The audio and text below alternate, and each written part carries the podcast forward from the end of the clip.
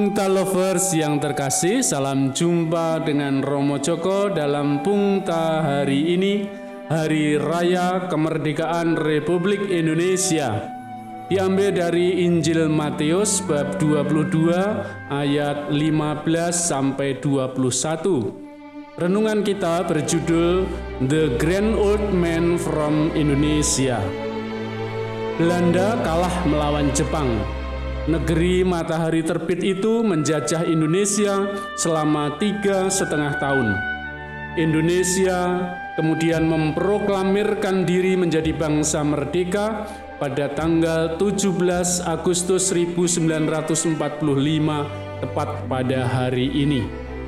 Namun, Belanda terus berusaha kembali menjajah Nusantara Belanda melakukan agresi dan menduduki wilayah-wilayah Indonesia. Ada banyak perundingan diplomasi antara Indonesia dengan Belanda. Diplomat penting Indonesia waktu itu adalah Haji Agus Salim. Ia memimpin delegasi Indonesia sejak perundingan Renville, Romroyen, dan konferensi meja bundar di Den Haag, Belanda. Ia pandai berkomunikasi, menguasai enam bahasa, dan punya gaya diplomasi tingkat tinggi. Orang tua dengan jenggot putih, peci di kepala, dan kacamata bulat itu berpenampilan sederhana, namun otaknya brilian, penuh wibawa dan tegas. Ketika sesi rehat di konferensi meja bundar, ia merokok di sudut ruangan. Bau rokok klobot sangat menyengat.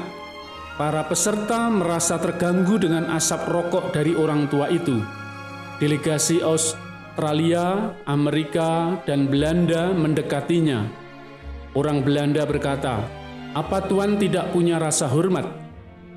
"Apa maksud Tuan dengan rasa hormat?" jawab orang tua itu. Bau asap rokok dan aromanya itu sangat menyengat, mengganggu kami semua kata si Belanda. Tahukah Tuan, aroma ini berasal dari tembakau Delhi, cengkeh dari Sulawesi, dan lada dari Lampung. Ketiga komoditas inilah yang membawa Tuan dan tentara Tuan datang menjajah negeri kami. Kami memang tidak pandai menciptakan tempat bagi orang terhormat, tetapi kami mampu beramah tamah sekian ratus tahun dengan orang yang menjarah negeri kami.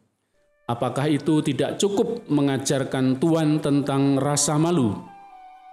Sambil mengisap rokoknya, ia melanjutkan, Tanda tangani dan akui saja kedaulatan negeri kami, maka tuan-tuan tidak akan pernah bertemu lagi dengan orang seperti saya.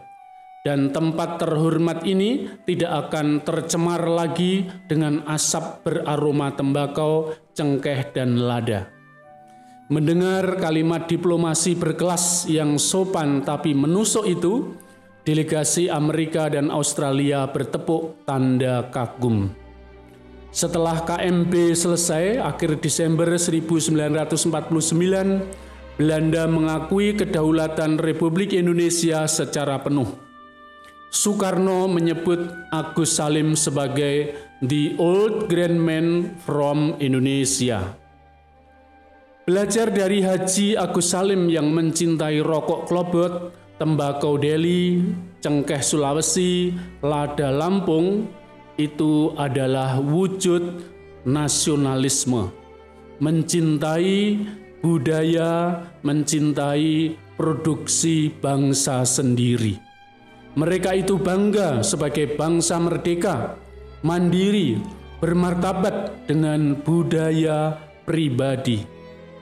Sekarang ini justru kebalikan. Kita dijajah oleh budaya asing, bahasa asing, produk-produk asing, pakaian asing, budaya adat istiadat Nusantara yang warna-warni mempesona mau diganti dengan seragam berkabung dari ujung kepala sampai ujung kaki. Haji Agus Salim telah mengajarkan kita sebagai bangsa bermartabat sama seperti Kiai Agil Sirot yang berkata, manusia atau bangsa ini bermartabat, dihargai orang kalau akhlaknya mulia, kalau budayanya bagus, bukan agamanya. Sekali lagi, bukan karena agamanya, tetapi karena akhlak, budayanya, moralnya yang tinggi. Pungta lovers yang terkasih, mari kita mengisi kemerdekaan ini. Mari kita menjadi bangsa yang merdeka dan bermartabat, tidak justru mengikuti bangsa lain yang tidak punya budaya dan martabat moral yang luhur seperti budaya Nusantara. Jangan minder, jangan mau dijajah melalui budaya asing, pakaian asing, bahasa asing, produk-produk asing yang justru menjerumuskan. Sekian, salam kemerdekaan, merdeka, merdeka, merdeka. Salam sehat, mari kita lawan COVID-19 penjajah baru ini. Semoga segera terbebas dan kita kembali hidup bahagia. Berkah dalam